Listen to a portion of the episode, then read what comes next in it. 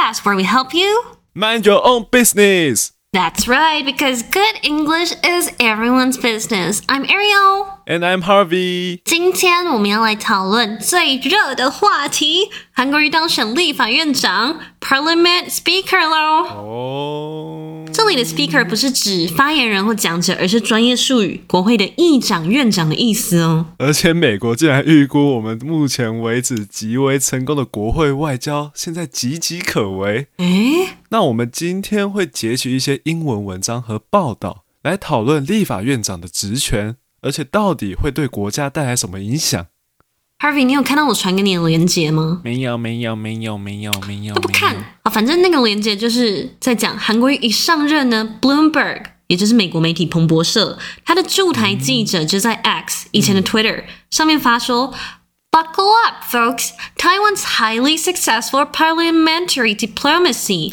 is about to get shaken up.” 安全带系好了，各位！台湾目前为止超级成功的国会外交，应该会开始松动了。Buckle up 是指系好安全带，folks 是指伙伴、人们，parliamentary 立法的，diplomacy 外交，get shaken up 被松动。哎，奇怪，到底什么意思啊？国会是指立法院还是指什么啊？对，我们会叫立法院为国会，主要有两个原因啦。一种是因为共和国家，像是美国，它的最高立法机构都会叫国民议会。那台湾是共和国家，而且我们的立法院功能也跟他们的国民议会相同，所以大家都简称立法院为国会。那第二种说法，就是因为中华民国立法院的前身是全国人民代表大会嘛，也是简称国会。哎，不，那那那问题来了，立法院的英文到底要叫什么啊？我在网络上看到一堆讲法，但是我觉得实在是很难抉择。哎，我觉得你听到我们立法院的官方名称会生气，因为它官宣的名称叫做 Legislative 院，它直接音译哎，院院院院不是圆吗？一百元两粒，那个一百元两哦，要不要开那种直男玩笑啊？我我现在不敢跟我的外国朋友介绍我们的立法院嘞，虽然没有什么人在乎啊。什么没有人在乎？为什么会没有人在乎？你看，像欧洲的国会大会都是观光胜地，像是布达佩斯，但是你看看台湾，哎、欸，很过分！我们立法院拿过搞笑诺贝尔和平奖，好不好？拜托。但是不管怎么样，我到底要怎么跟我的外国朋友解释立法院 （legislative 院）？有三种最常用的讲法啊，第一种就是沿用刚刚的 legislative，是立法的形容词嘛，那 legislature 就是名词，泛指立法机关，所以立法院是最高的立法机关，那它就叫 highest legislature。哦，好麻烦哦，可不可以更 straightforward 一点？你说直接一点哦，有啊，有两个最常见的，分别是美国用的 Congress，还有英国用的 Parliament，都是指国会。那我们比较常用 Parliament，因为 Congress 这个字除了国会的意思以外，还可以指说任何的代表大会。而且当 Congress 的 C 变成大写的时候呢，它就会变成专有名词哦，指美国的国会。哎，可是立法院和外交到底有什么关系啊？而且立法院院长还要会外交哦，我没有办法想象国际新闻上面都是国语的脸哎。那立法院长为什么要外交？就要从他的职责说起了。其实我。从小到大都不知道立法院院长到底要干嘛？那你不觉得他就是站在那边吗？然后无所事事，有好不好？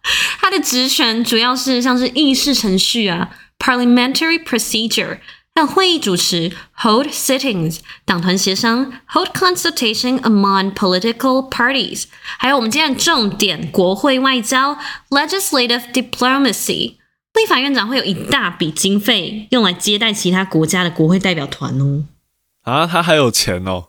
当然，我一直以为是外交部才要外交诶。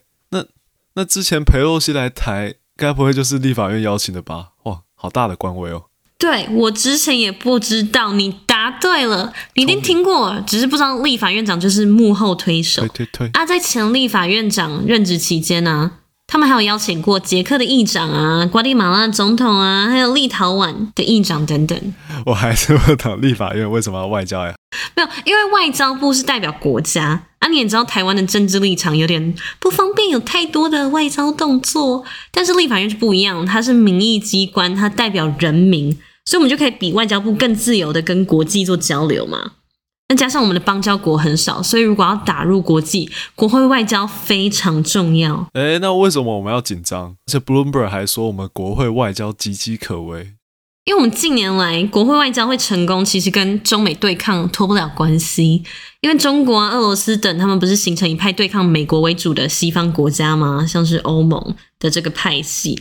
那韩国瑜一直以来都很亲中嘛，所以很多媒体跟专家都觉得啊，韩国瑜有可能会阻拦我们跟亲美国家的外交，甚至是采一些比较消极的态度，搞得全世界都知道韩国瑜跟中国就是 homie 马吉马，马吉马，对不对？你看，连《纽约时报》、路透社都常叫韩国瑜 “pro-China politician”，亲中的政治人物。“pro” 这个字再加上 hyphen 连字号，有亲近或是支持的意思，像是 “pro-democracy” 支持民主。蔡英文 is a pro-democracy politician。哎哎，可是如果他真的阻拦我们的外交怎么办呢？帮他种头发，不然怎么办？或顺便 recall him 罢免他，好不好？哎，立法院长不能被罢免了啦，没机会了，没机会。就两种可能下架他啦，一个是国会解散，超困难，根本不太可能；另外一个就是回到他的立委身份，立委是可以被罢免的哦。你的意思是我干不掉大的，就可以干掉小的喽？对吧？那这个问题我们就留到下次来讨论，到底怎么样的立委会被罢免？那我们今天的主题就先到这边哦，Let's wrap up。Han Kuo-yu was elected as a parliament speaker. Bloomberg's journalist wrote a post on X saying, Buckle up, folks. Taiwan's highly successful parliamentary diplomacy is about to get shaken up. 彭博社的驻台记者呢，在韩国瑜当选立法院长后，立刻在社交平台 X 上面发布了安全带系好喽，各位！台湾目前为止超级成功的国会外交，应该会开始松动了。 To our surprise, the parliament speaker is responsible for holding sittings, party consultation, and diplomacy. 原来立法院院长不只要主持会议、党团协商，还要肩负外交这个重责大任。Due to Taiwan's special diplomacy constraints, parliamentary diplomacy is particularly important because of its flexibility, since parliament represents people.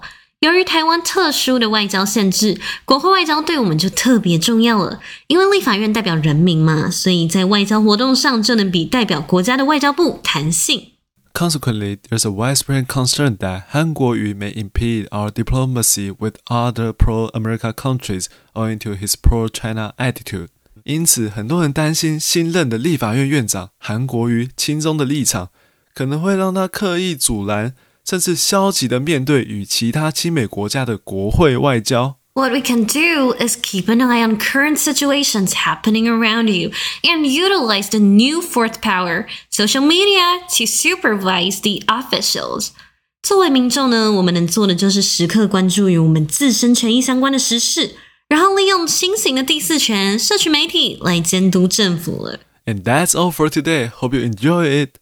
我们第二季带着大家的反馈，重新调整了内容。谢谢大家知道，我们就继续努力哦，拜拜。拜拜。